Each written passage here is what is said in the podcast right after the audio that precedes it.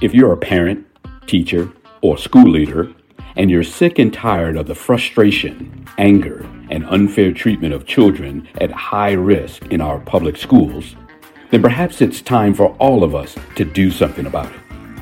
In this podcast, Dr. Almitra Berry brings you tips, tools, strategies, and tactics to build successful solutions while touching, moving, and inspiring all of us to transform our schools so that every child thrives. Here's your host, Dr. Berry. Hey there, Equity Warriors. I'm so glad we are together here again today. Thank you so much for joining me. I'm going to channel Gandhi today, who said that no culture can live if it attempts to be exclusive. How's that for a thought? So, as a thought experiment, I'd like you to think about a regular workday. And I want you to view it from a particular lens, a lens of racial diversity. So, if you're driving, don't do this part. But if it's appropriate for where you are right now, close your eyes. And I want you to think from the time you get up in the morning until you go back to bed at night Think about your day. Who do you see? Are they the same race as you? Who is it that provides supervision and guidance to you on your job, in your classroom? To whom do you provide supervision and guidance? What do they look like? Is there a time and how often are you the only person of your race in the room? And think about how often the positive images reflective of your race appear in the media versus how often the negative images that reflect your race. Has it ever happened to you that someone you met for the first time was surprised to find out your racial identity? And has it ever occurred that someone asks if they can touch your hair, particularly a stranger? And did you ever, or do you ever, hear derogatory remarks about people of your race being disciplinary problems or unable to achieve academically. That one's specific to those of you who work in school systems. Now I want you to flip it. What if? What if none of the people, or very few of the people you see every single day as you go throughout your day, look like you, are of your race?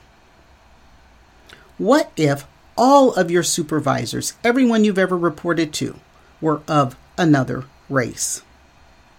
What if in meeting after meeting after meeting, you're the only person of your race in the room?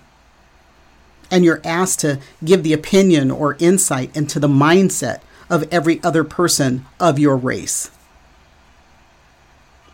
What if the images you see in the media of people who look like you are disproportionately negative. What if a new person that you meet, that you've talked to on the phone several times, not been on a Zoom because now we can see each other, but what if these new people that you meet after having conversed with you somehow, or even if it's through email, are shocked to find out your racial identity? And what if a stranger standing behind you in line in the coffee shop just asked if they could touch your hair or just reached out and touched it without even asking? And what if you're a teacher, let's say you're a teacher, and time after time again, you hear people making derogatory remarks about children of your race being disciplinary problems and unable to achieve?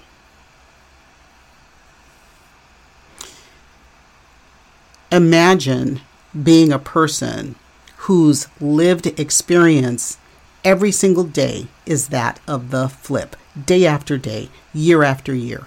Open your eyes. Let's get into it. Let's talk today about why it's important to have racial diversity among teaching staff and the benefits to all children, no matter what color they are, even the white ones, when this happens. So, why is it that diversity in faculty composition, a diverse faculty, is so important? For those of you who may not have seen an image of me and can't tell by my voice, I am a black woman. I grew up in a racially diverse neighborhoods. I went to schools with very racially diverse student compositions. I was in the sixth grade, though, before I had a teacher who was a person of color. Oddly enough, her name was Mrs. Brown, but she was a black woman. And then in seventh grade, I had Mrs. Lopez, who was my science teacher, Latina. And then in 10th grade, I had Mr. Huey, who was my geometry teacher. He was Chinese. And I can still remember sitting in the classrooms of those three educators this is between 1974 and 1979. Now, I can't name most of my K 12 teachers off the top of my head, but if you've heard me speak, you've probably heard me talk about Mrs. Gowdy, who was a white woman. Not discounting her, but for the purposes of this one, why diversity matters, I'm not including her here. But sitting in those classrooms with Mrs. Brown, Mrs. Lopez, Mr. Huey, there was an intangible difference in their classrooms that as an adolescent I couldn't have named. But there was just something about being in their room. For children of color, seeing people who look like themselves as teachers and leaders, it has this profound impact and a lifelong effect. From the research, we know that access to same race or same ethnicity teachers is a critical resource for supporting educational experience of, experiences and outcomes of Black, Hispanic, and other students of color. Now, some of this is explained by teacher mindset, right? Because teachers and school leaders of color tend to have greater belief in the innate abilities of children of color. So they don't, as a result, they don't tend to have a negative, tend, not saying it never happens, but they don't tend to have negative implicit bias against children of color, at least not as frequently there is, um, just saw this in my social media feed, there is a high school in Philadelphia, I think Philadelphia, not Pittsburgh, Philadelphia, where all of the black boys in this high school will have their core content English, history, math, science all of their core subjects will be taught by black educators. Representation matters. That is so, so powerful. This mechanism, though, that happens when we denigrate the intellectual ability of children of color affects the collective efficacy of children of color. That is to say, that children of color begin to believe that they are incapable of achievement because everyone keeps saying that they're intellectually incapable of achievement. This constant criticism of children of color comes from a mindset in educators that says that those children cannot learn. That is deep, deep, deep down in the bottom of their icebergs because one would hope that they don't wake up in the morning going, Oh, I can't wait to get into school to make my black and brown children feel less worthy or less intellectual. Bottom of their iceberg. And if it's down in the bottom of that iceberg, there are those who may feel like our children of color aren't worth the time and effort to teach them. But in truth, Children of color's innate abilities, they're no different from those of white children. Intellectually, we all know this, but psychologically, there's this thing called implicit bias that overrides the facts. We've created a system of public education in this country in which roughly 80% of all teachers are white, but serving in systems where roughly 60% of students are of color. We don't have to look very hard or very far to find disproportionality and inequity in academic and disciplinary outcomes. They're everywhere. Achievement gaps at the local, state, and national level are fueled by provision gaps that occur when we allow the mindset, when we have schools that have a culture that children of color are less capable of learning. But here's what we know. Here's the cool stuff. Here's what we know from research, and here's what we all need to take into heart and think about. That is that in classrooms that are led by teachers of color, students of color are less likely to be perceived as being inattentive. They are more likely to be held to high academic expectations. They have higher rates of attendance. My God, for no other reason. Get the ADA up. Let's have more teachers of color. They're much less likely to be perceived as disciplinary challenges, and they have lower rates of suspensions. Why? Because teachers of color respect the culture and they value what the child brings to the classroom. They're willing to work with the child and teach them a better way much more often. And if all of that isn't enough, if you're a, a, a district leader where you've got a black white test score gap, know that you can eliminate one third of that gap by having black students who have one or more black teachers. That's from the research. I didn't make that up out of my head. But what about the white kids? I'm sure you're wondering. Of course. I'm about all children. What about the white kids having more teachers of color? Here's what's really cool First and foremost, white kids are no worse off by having teachers of color than by having white teachers. But students of all races report some form of a socio emotional benefit. They feel they've reported feeling more challenged academically in the classrooms that have teachers of color.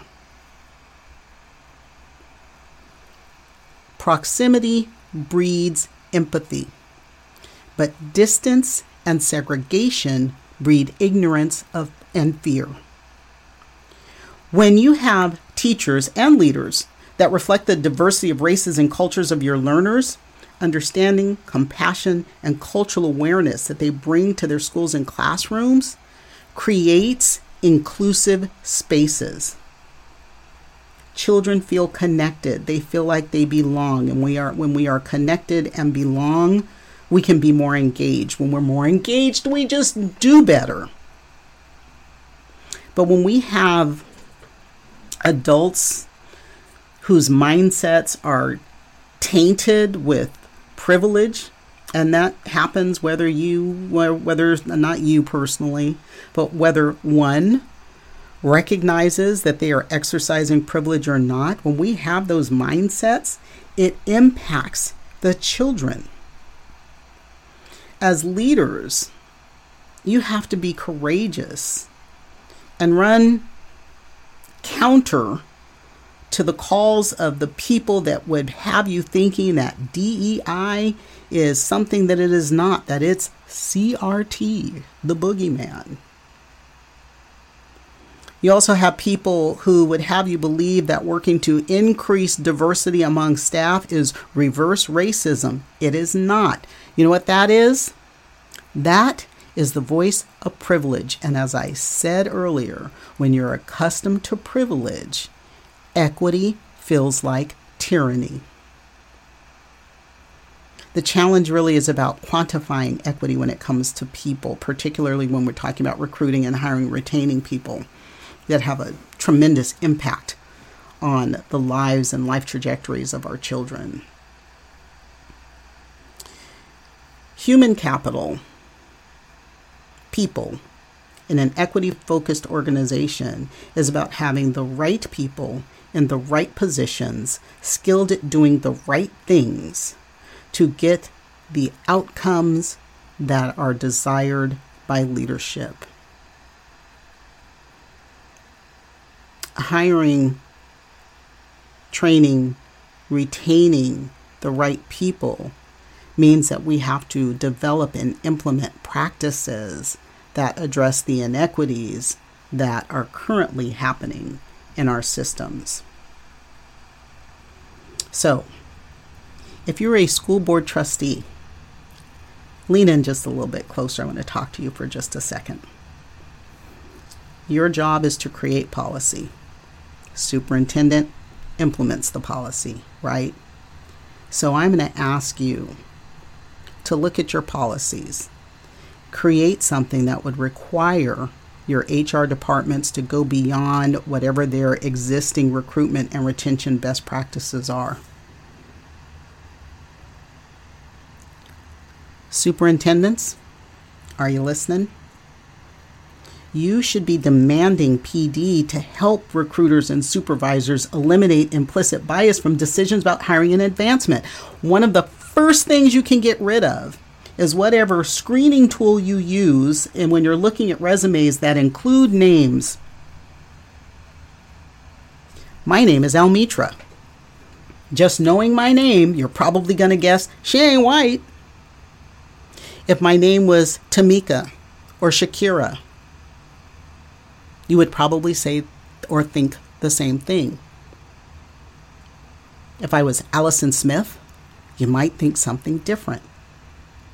A lot of our identities are in our names, and a lot of that is used to screen people who are highly qualified from our systems because of our own implicit biases. Look for teachers and leaders who come from schools or, or organizations, you know, higher ed, um, that come from places that have greater racial and ethnic diversity. Go to historically black colleges and universities. Look at affinity organizations.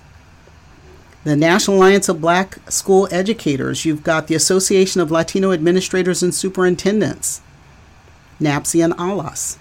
They're great places to start. So, talking specifically to my equity warriors who are school and district leaders and equity warrior parents, your task is to hold them accountable. We have to work to change mindsets and shift cultures, and that takes time. It takes about three years. But look at where you are as a district, as a system, as a school. Set a vision for what you want to be. What do you want it to look like?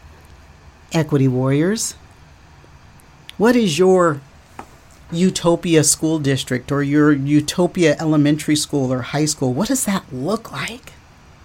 Get a vision for it. And then armor up. Create some audacious goals that that include having a diverse faculty and an inclusive culture. What is that going to look like? How do you get there? There's a lot of things you can do. There's so much out there. Um, let me give you a couple. So, um, internships and teacher residency programs, right? Because we know all the data about um, marginalized peoples, black and brown people, and what type of debt they're likely to come out of college with compared to their white peers, right? So if you've got a teacher residency program or an internship, they're earning money while they are becoming a teacher. Cool, right? Um, what else can you do? What else can you do? Um, look at, at creating teacher pipelines from inside your communities, right? There's, I read one, I think it was in New York, about a middle college model where they started in middle school with eighth grade students, putting them on a track to become an educator. So we've got middle college high schools all over the place. What about having a middle college high school that has a curriculum 912 um, where part of their coursework is focused on pedagogy and socio emotional support? What about partnering with local universities and junior colleges to help you with that? That would be so cool, right? Here's another one. Um, look at your structural and cultural systems and then either work on creating one if you, if you don't really have anything, or improving what's there so that training and support for teachers of color, who, by the way, have disproportionately higher attrition rates, um, who are more frequently challenged about their teaching styles, who are more often assigned more extracurricular duties than their white peers, right? So they've got all these added burdens. Um, I think about I think about my first two teaching assignments, um, where I taught at a middle school and a comprehensive high school. Um, at the middle school, I was the only teacher of color. Um, even though the student population was eh, bordering on becoming a majority of color. It can be professionally and culturally isolating to be in those assignments.